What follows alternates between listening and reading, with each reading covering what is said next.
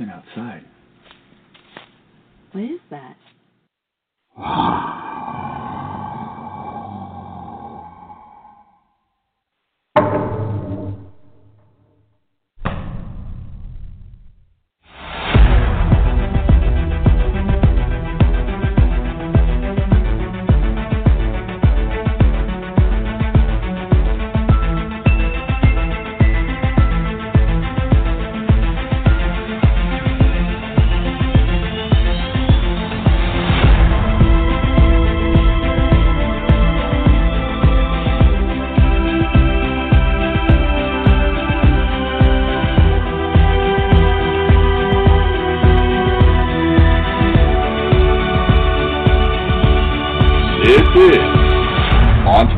Radio. Welcome to Monster X Radio. Excuse me, listeners. uh, I was gulping a little bit there.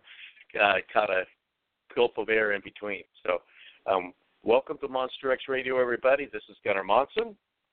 Monster X Radio is brought to you by the Sasquatch Coffee Company. Sasquatch Coffee, fuel your next adventure. You can check it out at www.squatchcoffee.com. Today, with me is my good friend and consummate Bigfoot field researcher, Mr. Shane Corson. Shane, how are you? Doing well, Gunnar. Doing well. Just getting over a little bit of a cold, so excuse excuse my hoarse voice and occasional coughing hacks. Uh, I will try to keep them to a minimal.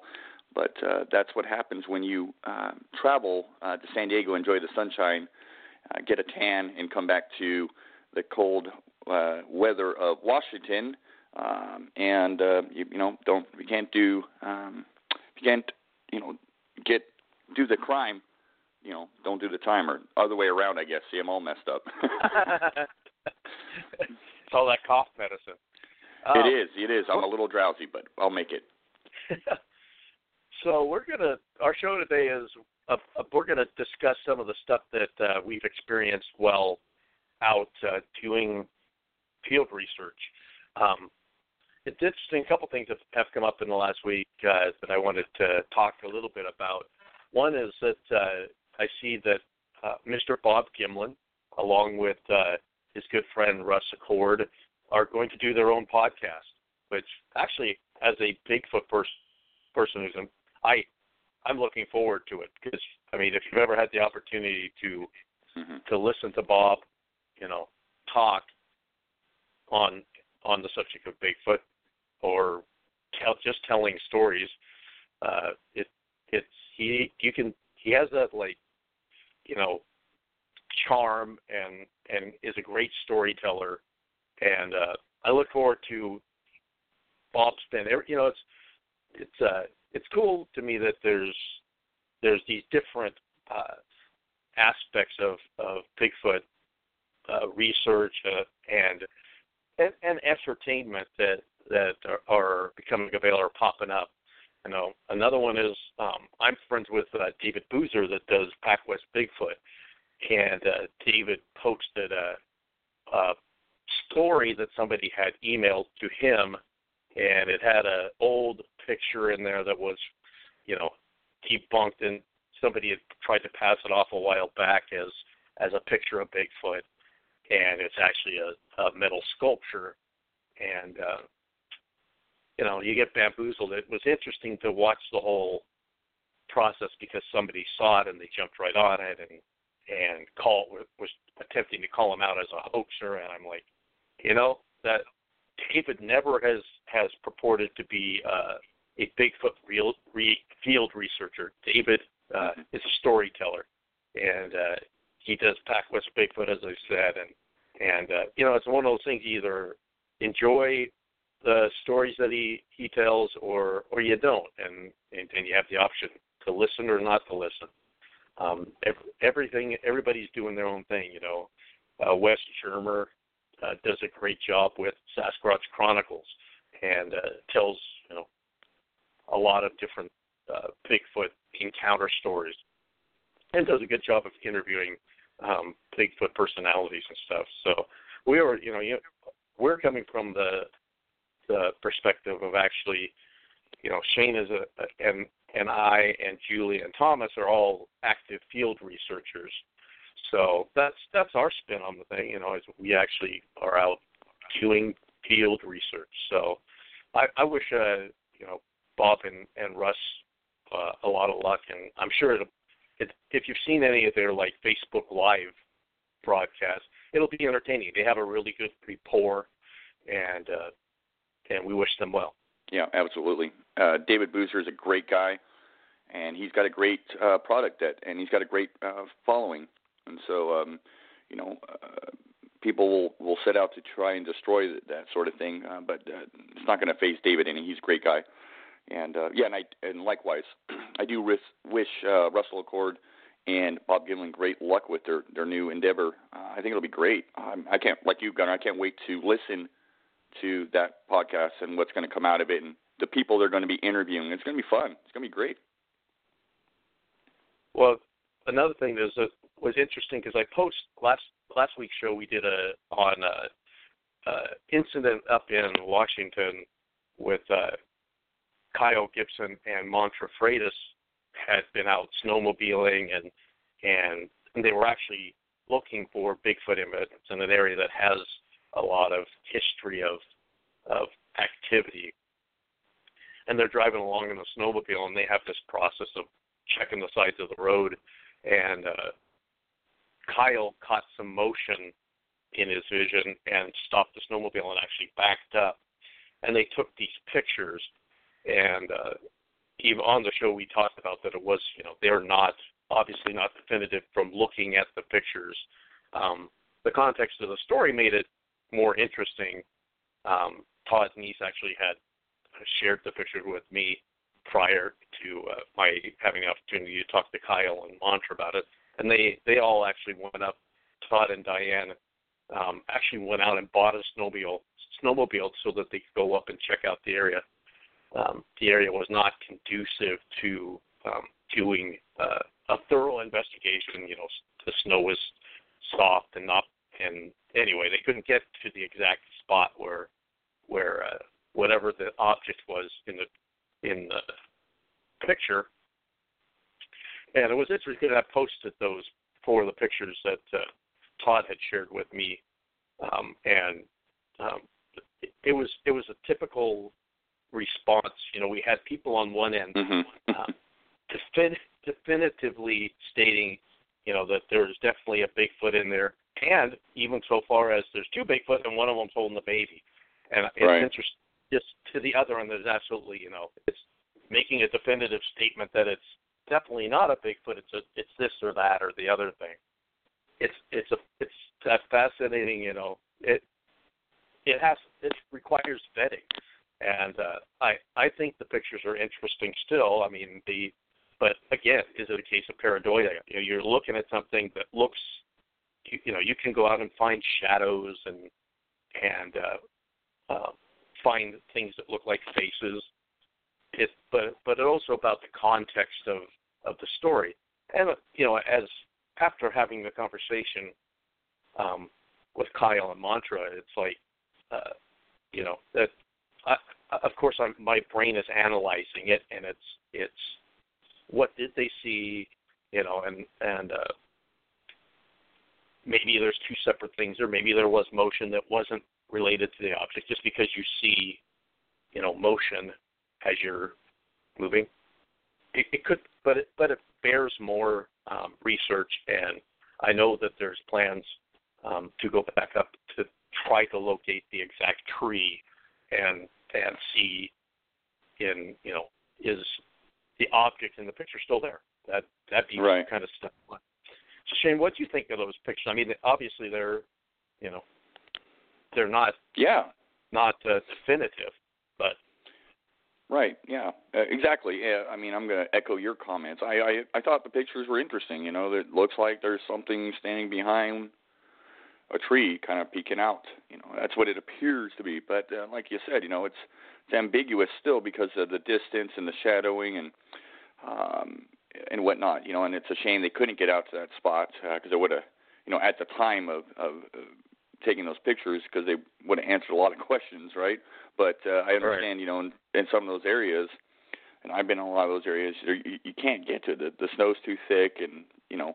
And uh, what if what if uh, you know they got out close to the location and found it's a bear, and you're in some thick snow, or in an area you can't get out of quick? That's not a good situation to be in. So, but but I do hope that they can get back out there and recreate it uh, and look and see if that whatever they caught on the camera and what they saw, if it's still there, you know, if it's a stump or whatnot, a tree branch, or was there something physically, um, you know, standing there that it's alive, you know, like a Sasquatch? And like you said too, Gunnar, that's an area that, uh, from what I hear, is had a lot of reports and sightings. So it's uh, it, it adds a little bit of a element to it there.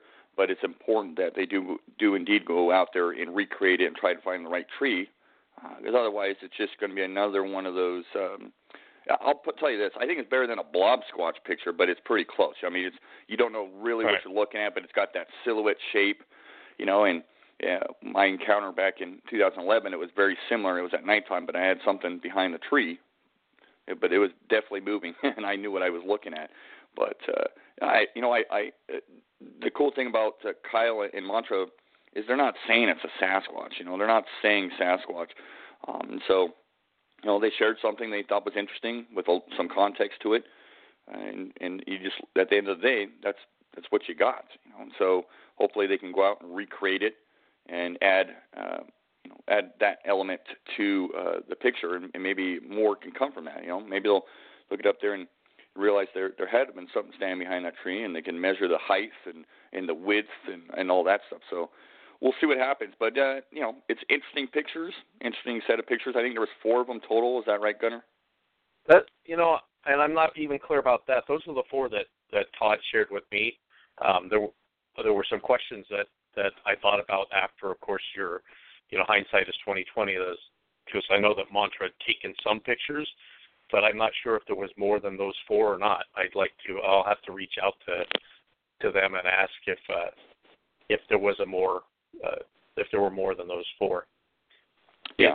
yeah. Uh, I, I know that there's a pro Todd Neiss um, described on the on the show last week is um, that you can now there's forensic um, process that you can take your cell phone and if you're willing to give it up for a few days, they can actually restore the compressed picture. Your cell phone automatically compresses your picture. That's why so many times you know the pictures that we get on our cell phone aren't nearly as clear as what we're what we saw at the time but they can apparently restore those back to the original um, clarity and and definition so that be and I know there was some conversation about that of course you know what does it cost to do that those are also always the challenges of of uh, mm-hmm. processing Bigfoot evidence just same thing as the the DNA, eDNA you know study up in for the nest site. Mm-hmm. Everything costs money. It's not uh, something that you know is done for free. As funny as right. you know, as soon as somebody tries to uh, uh, look for external financing, somebody complains about that. I remember that when Dr. Meldrum put that up. All of a sudden, people, you know, it, chatter, chatter, chatter. I'll, I'll borrow from Thomas. Chatter, chatter, chatter. but uh, yeah. yeah, it it I like. I mean, I again, I appreciate that they they were willing to put themselves out there and share their their research stuff, and and uh, we had a great conversation. So um, let's let's talk about you know stuff that has happened, and that kind of is a good segue into um, our conversation today. Is that what sometimes when you're actually out uh, doing Bigfoot research, um, you do have interesting things happen. Um, I know that uh, Ed, your your most interesting Bigfoot related incident actually took place when you weren't doing Bigfoot research. so go figure. Exactly. I mean that's yeah.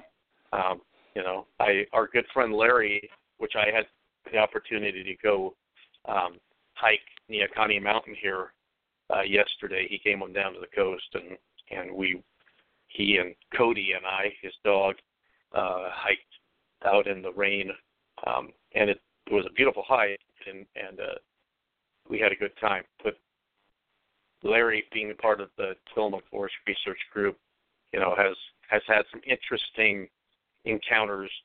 Uh, has found you know impressions um, had the the tent incident where something uh, pushed on his head or grabbed his head um, after it was walking around his tent, you know, uh, and and had a visual sighting um, in close proximity in our research area, actually a road crossing, and of course that took place at a time when he wasn't actually doing Bigfoot research. He happened just to be driving through the area and headed out to go home to have lunch, and uh, that's you know th- then there was a second sighting almost in the you know really close to the location, uh, crossing the road uh, by Jess Southern's uh, now husband, uh, mm-hmm. Chris.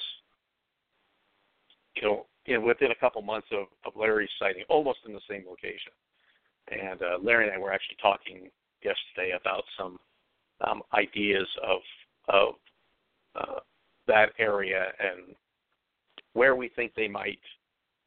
You, know, there is a, a rich history of of Bigfoot um, encounters, bit, uh, sightings, and footprint finds and stuff up in that area, and uh, where where they might be. It seems like that area is uh, quieted down some, but but there's also been some pretty extensive logging, um, mm-hmm. and how does that affect uh, their movement and where did they relocate?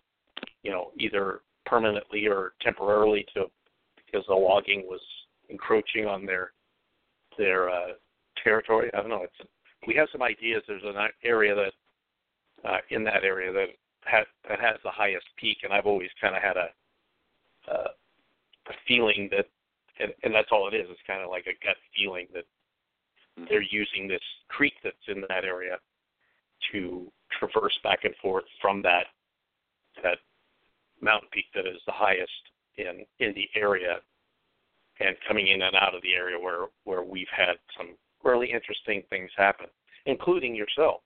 Um, oh yeah. So let's yeah let's let's uh, start with you. With uh, what are some things that that have happened to you that while you're actually out Bigfoot researching that that you have found intriguing, compelling?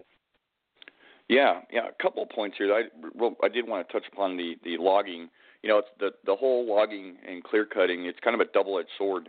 I have found because you know in a lot of areas that you have supposed Sasquatch activity revolves around some of these clear cuts or in close proximity where you know where the deer and, and everything hang out because of the sunlight penetrating you know this forest canopy you don't have a forest canopy there and so the sunlight can penetrate or shine there you get the rain and the grass will grow and I think that's why you get a lot of sightings in some of these areas you know you get a lot of deer and other ungulates foraging in these areas, and I think Sasquatch is uh, taking advantage of that. Um, but the the new clear cuts that come in, you know, um, I've seen this in a couple areas. Uh, one, well, down down on the Oregon coast, and, and a very popular Bigfoot spot up in Washington, where they're actively going in and logging, clear cutting in these areas, uh, logging them, and uh, the activity just, I mean, it's just dropped off. Uh, and I've, I've seen that in the Tillamook Forest now, and in this particular area in Washington. Uh, but what I've noticed, uh, at least with this particular place in, in Washington, is the activity has moved uh, um, northeast of that area where there is no logging going on, and there's been a lot of activity, what, what seems to be a lot of activity, and some recent sightings. So I do think the logging plays a part, uh, but I also think that uh, you know after a certain amount of time, you know when the logging is completed, that uh, Sasquatch is an area they might just move back to that area because it's you know, high opportunity to forage and, and hunt game and everything else that they might possibly do. Now, having said that, pardon me, the um, you know a lot of these encounters happen when you're not actually, as you mentioned, Gunnar, doing any sort of research. You know, my my uh, my sighting back in 2011 was you know like I've said on the show countless times, I was out fishing with some buddies in a very you know semi-remote area, fairly remote area, and, and uh, but uh, very scenic and beautiful. And you know, I guess if um, you know, looking back in hindsight, you know, if I was going to conduct research, that would be the perfect spot. And and have subsequently um, gone back out there and conducted research because of that particular um, my sighting, you know, my encounter over two nights, and having done um, a lot of research subsequently after that sighting, having done a lot of research, I realized that I was in an amazing area that I didn't really appreciate at the time. I appreciated the beauty, the solitude, the remoteness, the fishing, the camaraderie with my friends, but I wasn't really, um, you know, Bigfoot wasn't on my brain at that time. I was a weekend getaway to do some fishing, which I'm an avid, maniacal, you know, fisherman. I love to fish, so I was fishing. But having done research on the area and, and realizing that, man, there's been a lot of sightings in this area, and there's been a lot of really odd reports. Um, even um, you know some from rangers, you know some of the rangers in these areas that I that I go, wow, um, I I I landed myself a gold mine. At least I thought at the time but I did do a lot of research in this area over many years, and I, you know, many times we didn't have, or I didn't have anything happen. Uh, more times than not, I didn't record anything, I didn't see anything, I didn't find anything, I didn't experience anything. More times than not, but there are, uh, there are, there have been some occasions that have brought to light that I do believe that Sasquatch is still in that area, especially you know certain times of the month, uh, specifically uh, from July through you know um, October, you know um, September or November, th- those months. And I think that's to do with the amount of um, food and natural resources in that area. Uh, and and you get people camping and, and hiking in some of these lower areas, and they do in this particular area as well. But there's not as many, and it's just a great area to get away. There's some really high mountains and peaks uh, in in the uh, Olympic National, or not, excuse me, in in the Mount Hood National Forest and um, well, to get to some of what ha- I've experienced out there, um, a few oh, oh, few years after my encounter, um, a buddy, uh, one of the guys that was actually out uh, during my uh, during that fishing trip in 2011. Um, uh, that was part of that whole encounter experience. He came back out with me when we were out fishing, but we're also doing. I was actually con- actively now conducting research in that area, but an adjacent lake. Wasn't the same lake area. It was an adjacent lake about a mile away. And we were fishing, but you know during the day and, and kind of hiking around looking for stuff, um, sitting out uh, trail cameras and audio recorders. And uh, he was on one side of the lake, and I was on the other side of the lake, and he was hearing um, something pig-like uh, grunts. And we had walkies, and we were chatting back and forth. And I said, you know, well, there's you know there's bears in this area, and there is a particular large bear up in this area um, you know, if you're feeling uncomfortable, you know, come back around. And he was feeling a little bit uncomfortable, so it's, it's not a very big lake. So it takes, you know, it took him probably about 10, 15 minutes to get to to walk over to me. And uh, Gunnar, I know I brought you to this particular lake, so you know where I'm, I'm kind of describing. And yep. uh, you know, as he's coming around, um, we were hearing. I mean, I was hearing some odd noises, um, but nothing that screamed anything other than probably an animal. And he he eventually makes his way back around to me, And as we're standing on this rock facing the lake, we see some shaking going on on this um, rock like slide area. There's some big bushes up on this rock slide uh, rock slide area on the other side of this lake, and it was shaking violently. And there's no wind. It's three three thirty in the afternoon. Beautiful sunny day, beautiful um, Oregon day and no wind or anything, and it's shaking. So there was something shaking that bush, and you know I'm thinking, wow, this what's going on here? He's hearing grunts. You know, is this bear uh, moving around in here, or what else is going on? And we we start hearing um, some whistles, um, and and just really odd whistles. And one of the things we had I had been doing prior, uh, back up a little bit prior, was when he was across the other side of the lake. You know, I was smacking my hands and it would echo off the the other side of the the canyon there, and it would come back, and it was just a really kind of funky noise. And I was making, you know, wasn't really even thinking about doing anything Bigfoot. I was just, I liked the echo. I don't know if that played a part with anything, but it's something that I I remember doing and um, thought about it later on. But he makes his way back over, and we see this tree shaking, this bush shaking, and uh, we're hearing these weird whistles and stuff. And it gets really kind of quite quiet and we're just going, hmm. That, I mean, those are really odd whistles. Uh, and they were from coming from two different directions, and then I just felt a little spooked out. I, I'll be honest, I was a little spooked out by them. I thought, man, those are some odd whistles. uh, they didn't sound like a bird. It sounded like a, a coarse human whistle. As we're sitting there talking, we hear this large cracking noise, and then just lo- like a huge uh, thud on the ground. and instantly we look at each other because we had both we knew exactly what that was. It was a tree. A tree had fallen over, I mean, or whatever, but a tree had fallen, and uh, that at the time was pretty freaky. You know, in the middle of the day, you know, or an afternoon, and, and and you get this large tree coming down. You could hear it. Well, what really spooked us both out, yes, the tree coming down. It, we didn't expect that, but what really spooked us out was that we had realized that that tree had fallen over or whatever between us and our tent. We knew it had come back from that direction because we could hear it. It was not too far away. So we decided uh, to head back and check it out. Uh, we were both pretty spooked at that point because we were there's just a lot of different little events going on that uh, were screaming something odd. And as we headed back towards our tent, very cautiously looking around, uh, we came across this um, dead tree, a large dead tree that had uh, fallen over the trail, the, the, the little tiny footpath, game trail leading to our tent. Really thin, but it was there, and it was right across the trail. And we both looked at each other again and go, "Damn, that's that's really weird." It's right across the trail. It's about you know 30 yards from our tent or so. And um, as we're we we, we investigate the tree, uh, it, behind the base of the tree, it looked like something uh, large or something big had. It was pretty flat it was a you know it was a lot of that old um, kind of bark dust uh, material. You know when the tree's decaying that was there, but it was very flattened in that area, and some of the salal in that area was flattened as well and snapped. So it appeared to us that something had been uh, behind that tree.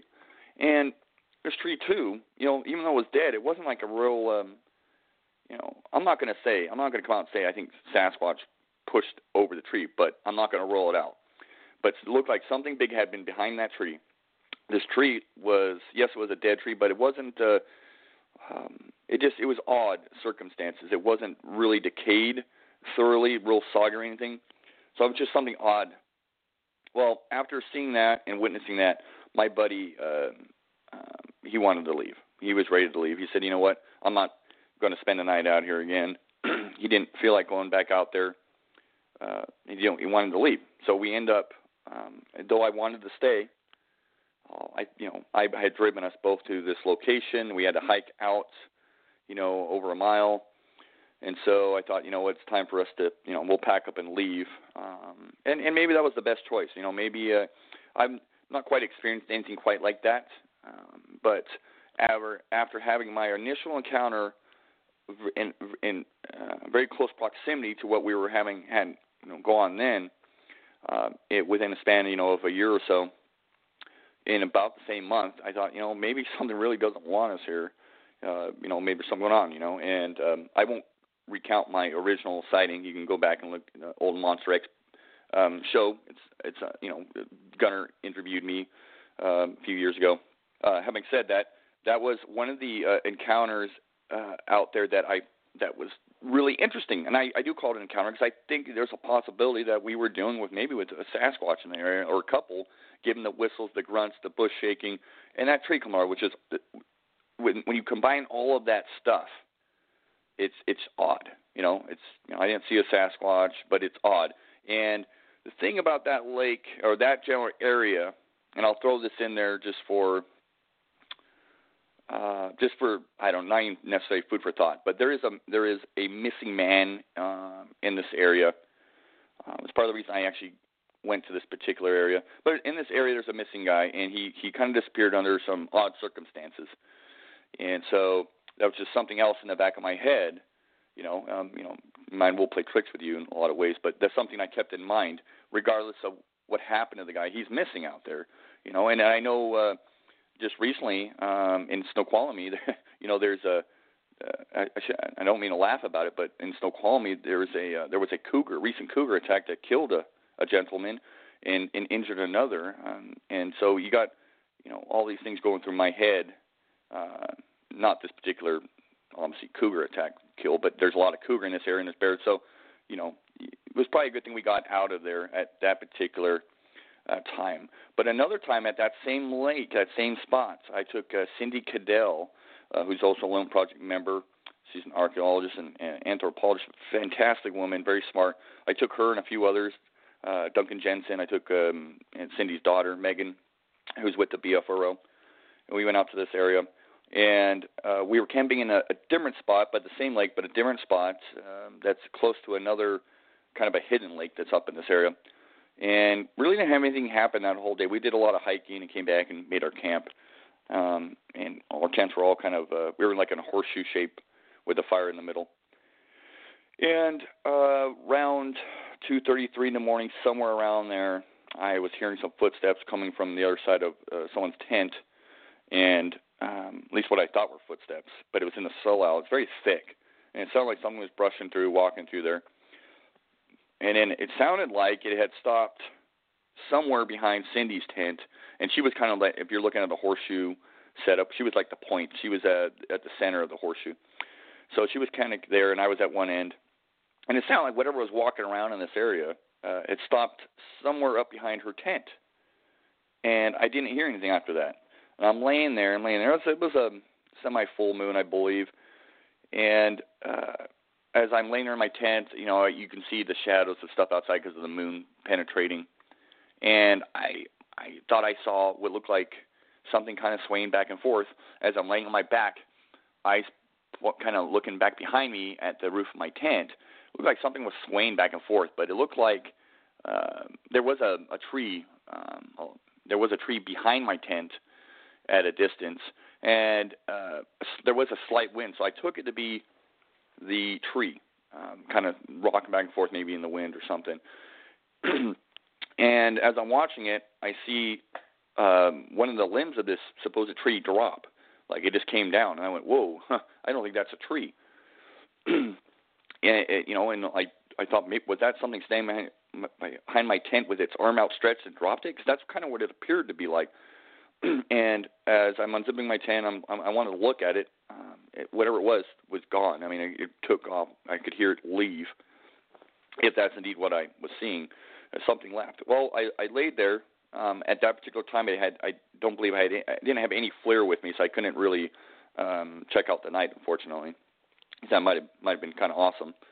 But uh, long story short, you know, I laid there and eventually I went back to sleep. I was in my tent, laid back down, and listened and listened and didn't hear anything else.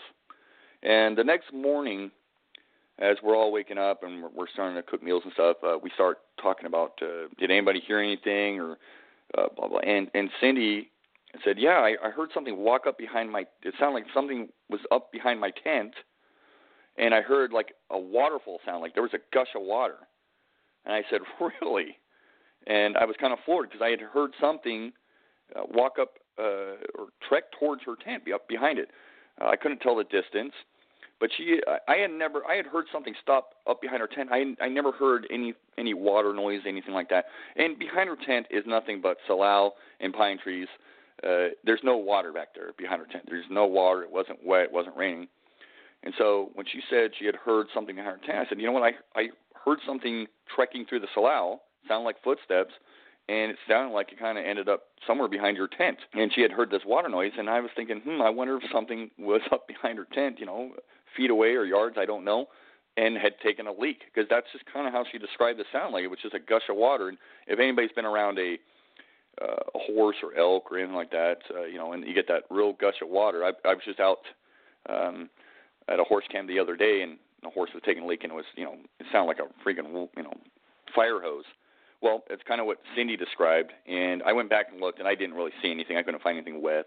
I don't know how far away this thing was from her tent, but I did mention that I I had seen something up behind my tent um, that that I I think might have been um, alive. It, it, I don't think it was the tree. Given the distance, I think this thing was in between the tree and my tent, and so it was several feet back. Yeah, but um, I don't think. Um, I don't think it was the tree, and it's just an, another one of those odd circumstances that happened out there. And uh, I will mention this as well is that while uh, we were having one of the reasons we went, I took Cindy out to this area because the next lake over, there's another lake in this area. Recently, during that time, Cindy had gotten a report from an individual. Uh, father and son were out fishing on this lake. It was, you know, it's a fairly remote lake. You have to hike into it. You can't drive. Um, and as the son's fishing, the dad's on one side of the lake and he's calling for his son. Um, apparently, he couldn't see him, which is kind of dangerous in this area. I mean, uh, you know, you got cougar and everything else. Uh, just you know, but anyways, he couldn't see his son, so he started calling for his son. Hey, you know, and the son's fishing. I don't think he hurt his dad. And as the son, he he catches a fish, and as he's reeling in, bringing it up on shore, he looks up to his right, and from behind this tree, and this is, I believe, 11 o'clock in the in the morning. This is uh, this is an early sighting. Uh, as he's he's peering over to his right, as he's pulling his fish in, he sees what he described as you know uh, a Bigfoot behind a tree, peeking and watching him. And it freaked him out uh, so much to the point that he you know dropped everything and ran t- towards his dad. Well, his dad believed his story that he had seen something uh, and they both packed up and got the heck out of out, out of there and had reported this that they had uh, come across. Uh, his dad was actually on the lake. I remember was on the lake on a boat, uh, like a little raft blow up. But anyways, they they pack up and they head out. Uh, the dad believed his son's story. I believe his son was around the age of uh, 11, um, I'm not mistaken. But that's just another. The, the neat thing about that is all three of these lakes now um, that I've been around have had some sort of uh, well, one for sure had Sasquatch activity. The other two very suspect, very uh, suspicious behavior with a sighting, uh, and then everything that's transpired with what I've experienced at some of these other. There's multiple lakes in this area, and I focus in on those for a lot of reasons. One, one for the research, and two, I like to fish, so it works out really well for me. But uh, there, there's a lot going on in this particular, and that's just some of the uh, experiences we I've had out there. The more uh, interesting ones, I've had some interesting audio. I know Gunnar when um, we went out to this particular area and we took uh, Laura Krantz, um, and and we had some some odd, a few odd things happen. Mainly, a, you know, a large crash or smack that I had heard from across the lake, uh, not long after being there. But uh, just a very interesting area that I I love to research and be in uh, for a lot of reasons. That has a tremendous amount of history uh, in this area, and um, and of course, you know, having had a sighting there uh, it's obviously, you know, number one on my list of places to go. Um, but uh, what about you, Gunnar? I, I can go on and on about some of the stuff that's happened at the in in the Mount Hood National Forest area, but we've obviously had a lot happen uh, in another area that we researched, that being the Tillamook Forest. We've had many interesting things happen there. Uh, I personally never had a sighting there, uh, nor have you, but we've had many odd occurrences. Uh, you know, with with finding tracks and impressions to to very um, peculiar sounds uh, recorded and heard in person, uh, to also possibly rocks being thrown. So, uh, do you want to talk a little bit about that? Oh yeah, that's it's uh, first of all, yeah, the Mount Hood area is, I mean, it is vast um, and has you know a huge history. Growing up as a kid, that area you know, out. I always thought, growing up initially, I thought that Bigfoot was lived out in Estacada and Mount Hood in that area. You know, when I first found, oh, those those were all, all the stories that I initially heard. Only later did I find out that you know Bigfoot was kind of a national phenomenon in their uh, our reports from basically anywhere where there's a substantial amount of of forest. Um, as I, you know, I, for a long time I was an investigator for the BFRO, and uh, and that was fun. I love to talk to witnesses about um, things that have happened. But uh, after a while, it's like I, I call it kind of ambulance chasing you. You know, you're going back to the to collect historical data, which has value, but the odds of something happening at that particular time when you happen to show up is is low. So we found this area, um, and again, you can go back and list it. We've covered it a number of times on Monster X, but we started a group, the Tillamook Forest Research Group, and because the reason we started was because of some of the interesting things that have happened in that area, and and the area has a history of of sightings and audio reports, and um, you can go check, you know, um, look in Oregon um, in the BFRO, and and you'll find there's tons of reports there. Um, of course, and like I said, we're we research the Tillamook forest, so um, some of the inter- most interesting things, and boy, it's there, and there's been a bunch. I like I said, Mhm. I haven't had a, a sighting. Um, I've had I've been whist heard whistles, you know, I've heard weird howls. I've heard what would be a classic tree knock, you know, like 5:30 in the morning.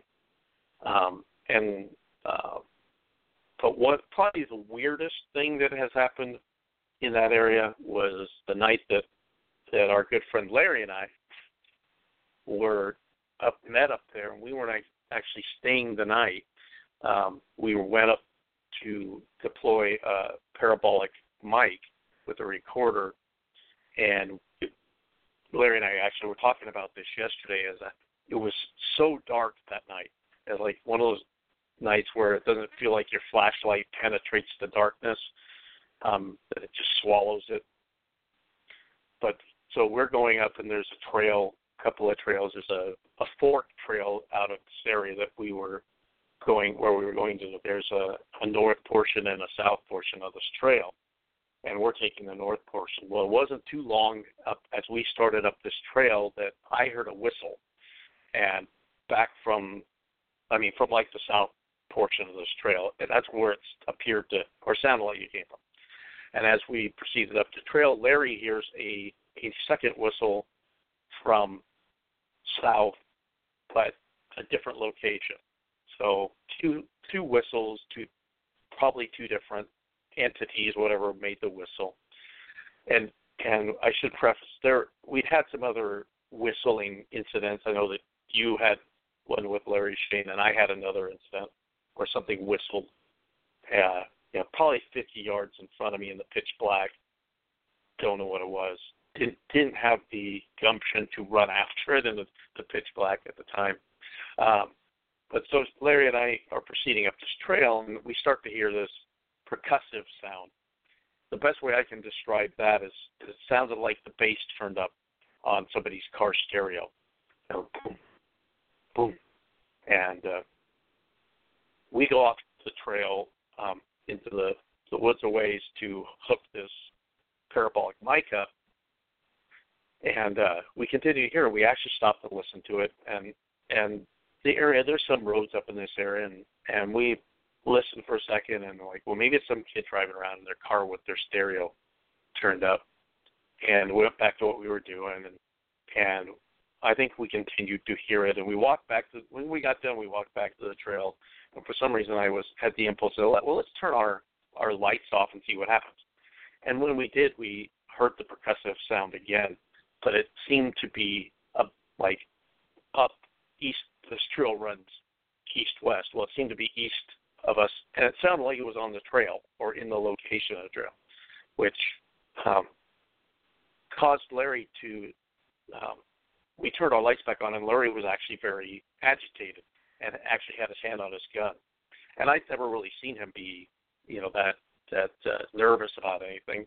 So we we made our way down the trail. I kept, I w- he was in front of me, and and at some point he heard the percussive sound coming from the south trail as well. Well, so we and, and we continued to hear it behind us, and it in my mind it was like, what what the hell would follow two grown men, you know, down in in the pitch black and um but we got the hell out of there. I mean we were we were motivated and uh had got off the trail and and we actually stopped and deployed another audio recorder and and heard the the sound this percussive sound like directly across this creek that we had crossed um at, at the same from a different location. So I, it it was really weird and and uh we actually did ca- capture that on on uh, audio. And it's a has a very strange signature. Um Mhm. was it have anything to do with bigfoot? I i don't know but i don't know what the heck it was that uh you know there was two of and it seems that there were two of these things.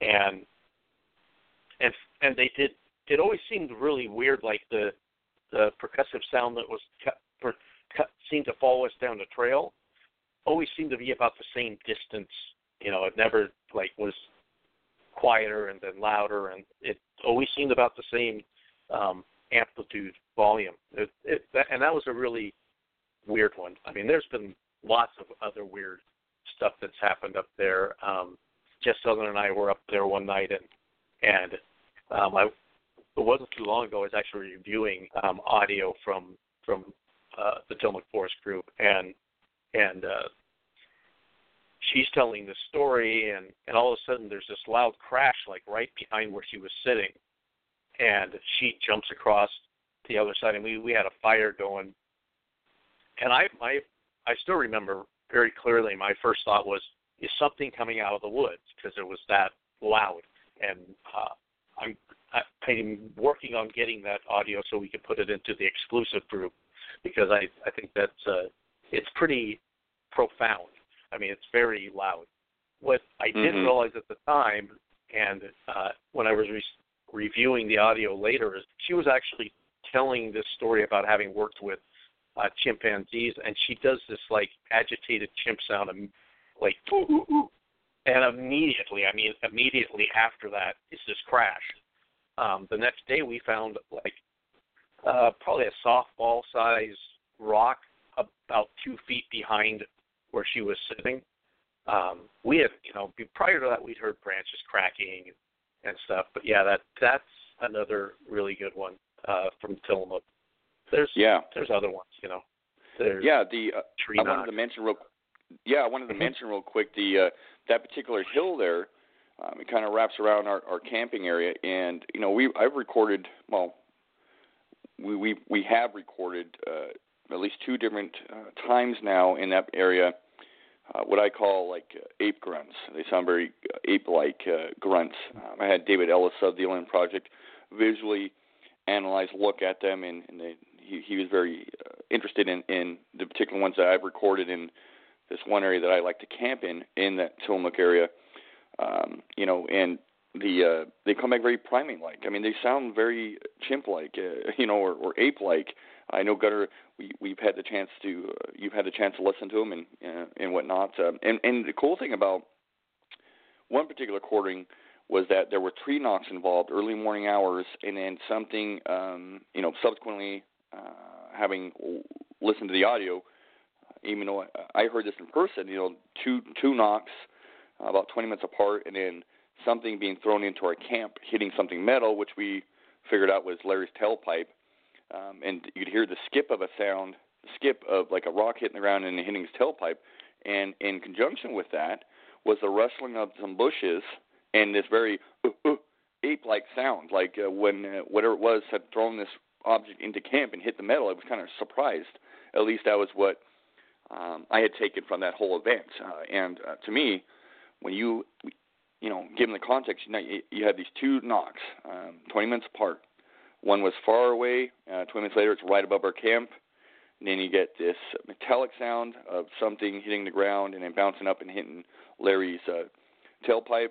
You get the rustling of the bushes after that, and you get that ape-like. Uh, I mean, what what what could that be? You know, I didn't see anything, but what could that be? And that that to me shows that that area it's just got not only a long-standing history of reports and fantastic, sometimes amazing sightings by multiple individuals, but you have this consistent um, activity uh, periodically in in this area. Uh, and to go back to clear cuts, yes, there's some clear cuts in this area, and there's a lot of deer and everything else, and and certain times of year, you know, lots of berry, you know. So, but you got a consistent amount of stuff happening in this area. Larry and I were out there, you know, speaking of whistles, Gunnar, you know, Larry and I were out there one night. It was 11:08 at night. I remember this. I looked right at my watch as we're sitting around the campfire talking about um, where we where we were going to deploy um, some more audio the next day, because we already had deployed audio that night, and just talking about where we wanted to hike and check out. As we're sitting there, and, and Larry's dog Cody is in between us, uh, we hear this really uh, coarse whistle come off to as we're facing the fire off to our left, and I instantly got weirded out uh, because I had I that whistle I had heard before and it was uh, you know this is 11:08 at night. I had heard this whistle at three, three thirty in the afternoon. Up, you know, this being the Oregon coast at three, and then some, you know, before up at Mount Hood National Forest. I had heard that same whistle. And we had, you know, a tree come over and, and everything else that happened. I shared earlier.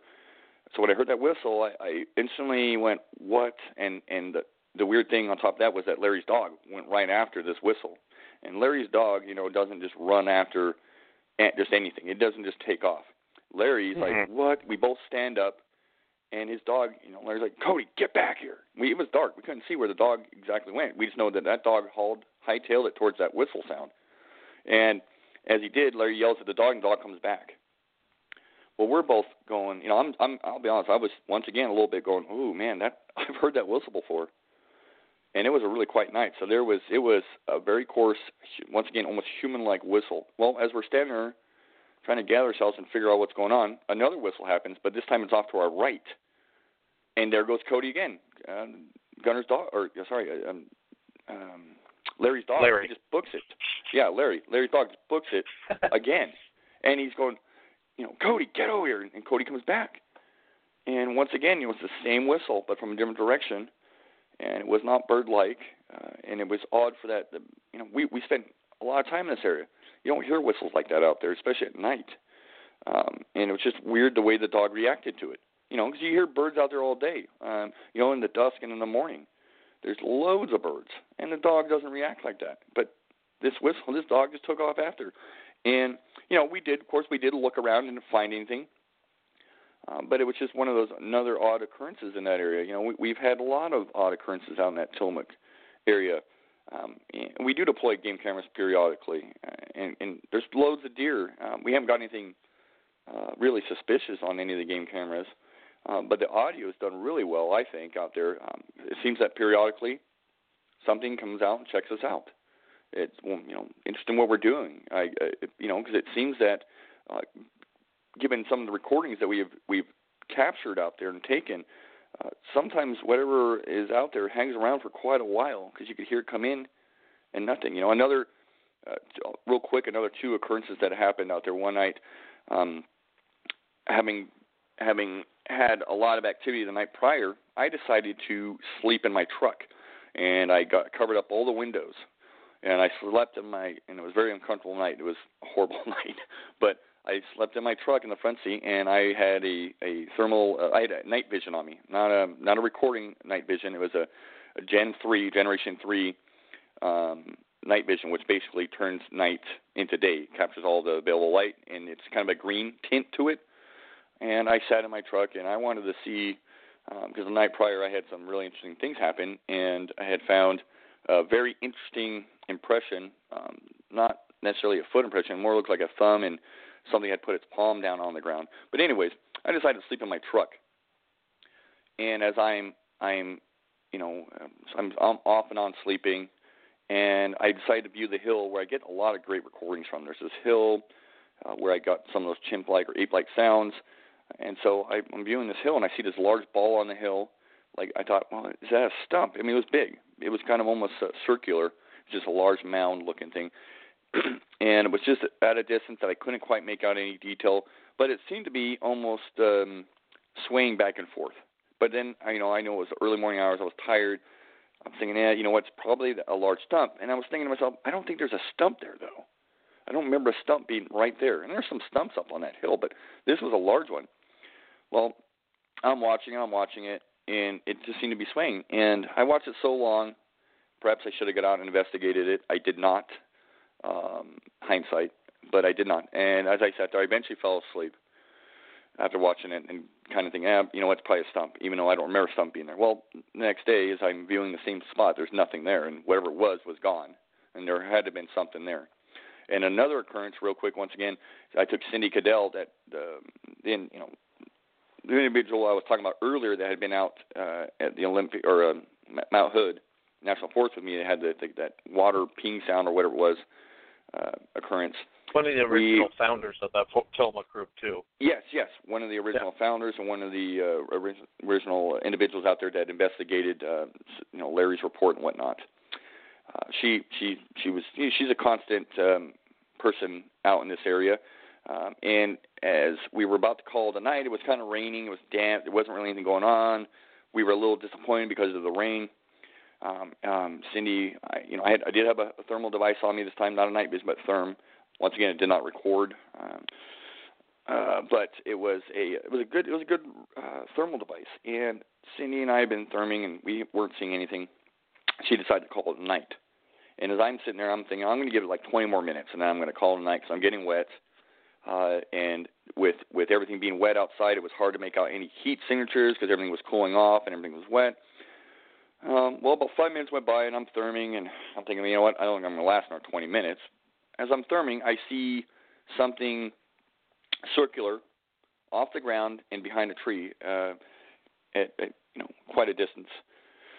And I'm watching this thing, and it looks like it's going up and down, up and down. It's, it's a large, white, hot heat signature. And I'm thinking, well, could it be a raccoon? I know it's off the ground because I know whereabouts I'm looking at. But I'm thinking, could it be a raccoon or something on a tree? And as I'm watching it, it goes behind the tree and it pops back out and it's going up and down. And I'm like, okay, this is this is really interesting. I have to have uh, Cindy check this out because I don't want to be just you know just me to have a story here. Uh, I want Cindy to check this out. So I go, Cindy, Cindy, I know Cindy. She comes out. What's going on? I said, hey, I got something on on the therm. It's interesting. Uh, I want you to check it out and get give me your opinion. So as I'm looking for this thing, I, I don't see it anymore. I'm like, crud, I lost it. And well, I hand it to her, and she's looking around. She's like, oh, hold on a second, I think I found it. And she's going, what? What is that? And uh, she's like, well, is it on the ground? I said, no, Cindy, it's not on the ground. You know, and it's pretty large because she couldn't really judge the distance nor uh, where it was at. She thought maybe it was on the ground like a rabbit or something, even though it was quite quite a bit larger than that. I said, no, Cindy, whatever it is is off the ground. It's above the bushes, so that makes it either tall or on the tree. Well, I'm, I, I described its behavior.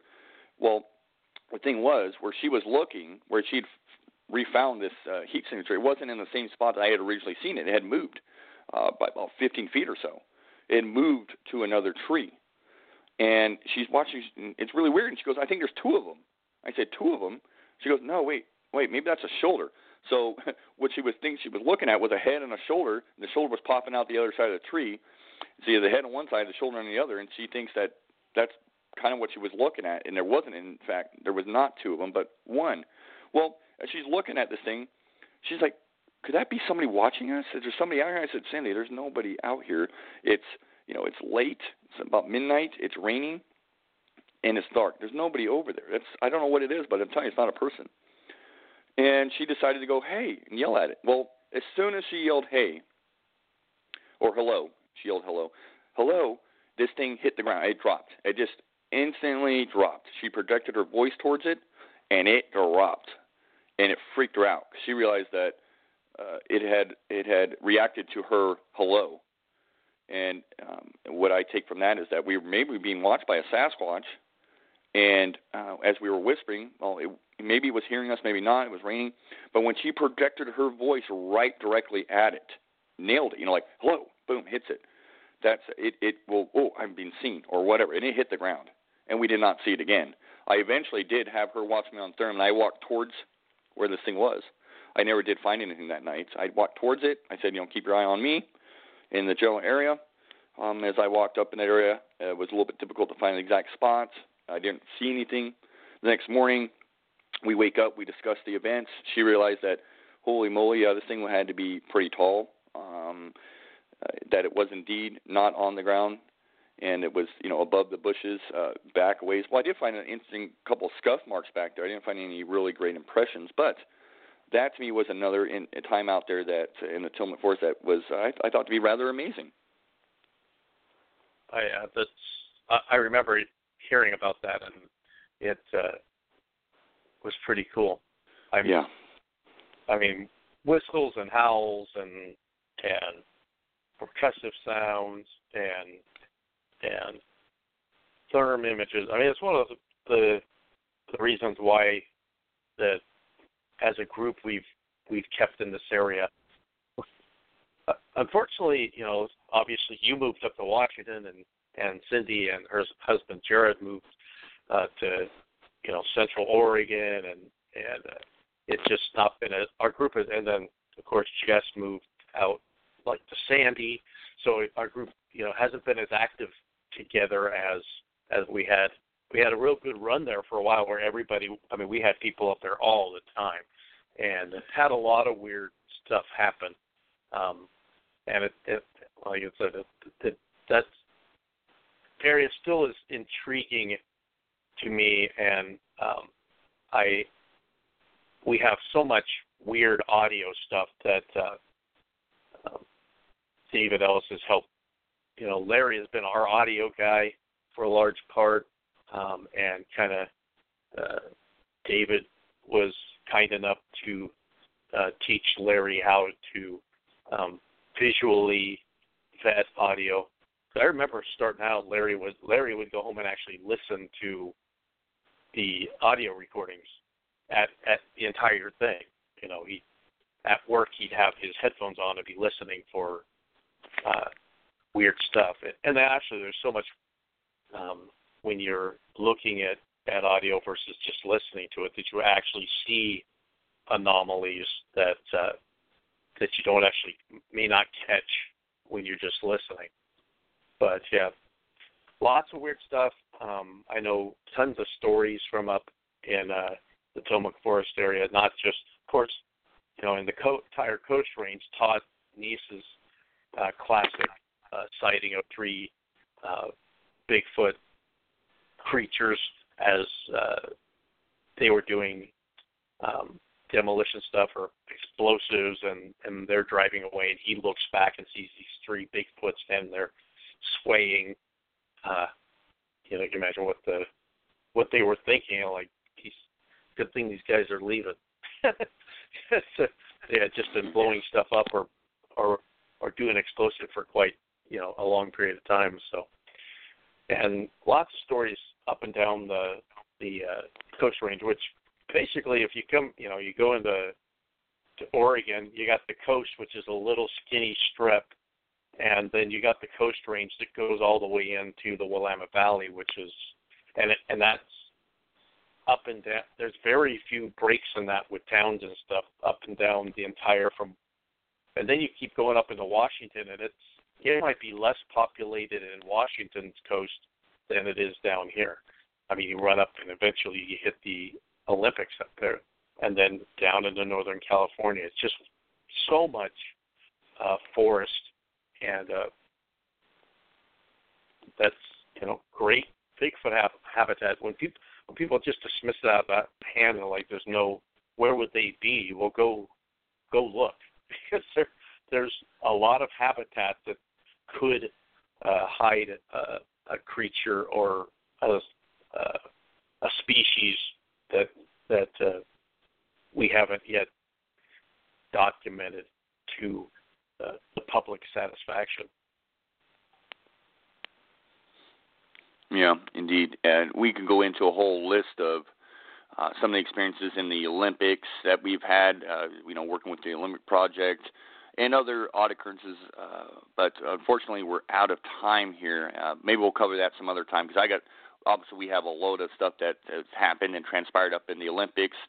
You know, one comes to mind with Adam Davis uh, on a trip out there, mm-hmm. but that's a, a story for another time. Unfortunately, we can only go on so long.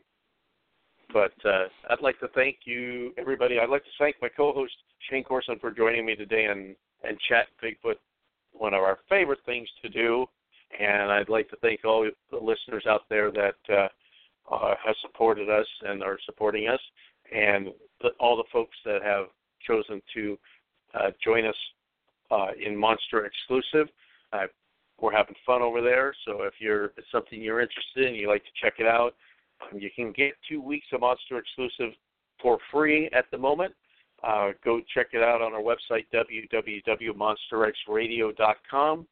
More shows, uh, more exclusive content, uh, field reports and Sasquatch Island and encounter shows uh, galore. So, and we're adding new stuff all the time. So, for my good friend and co-host Shane Corson, this is Gunnar Monson.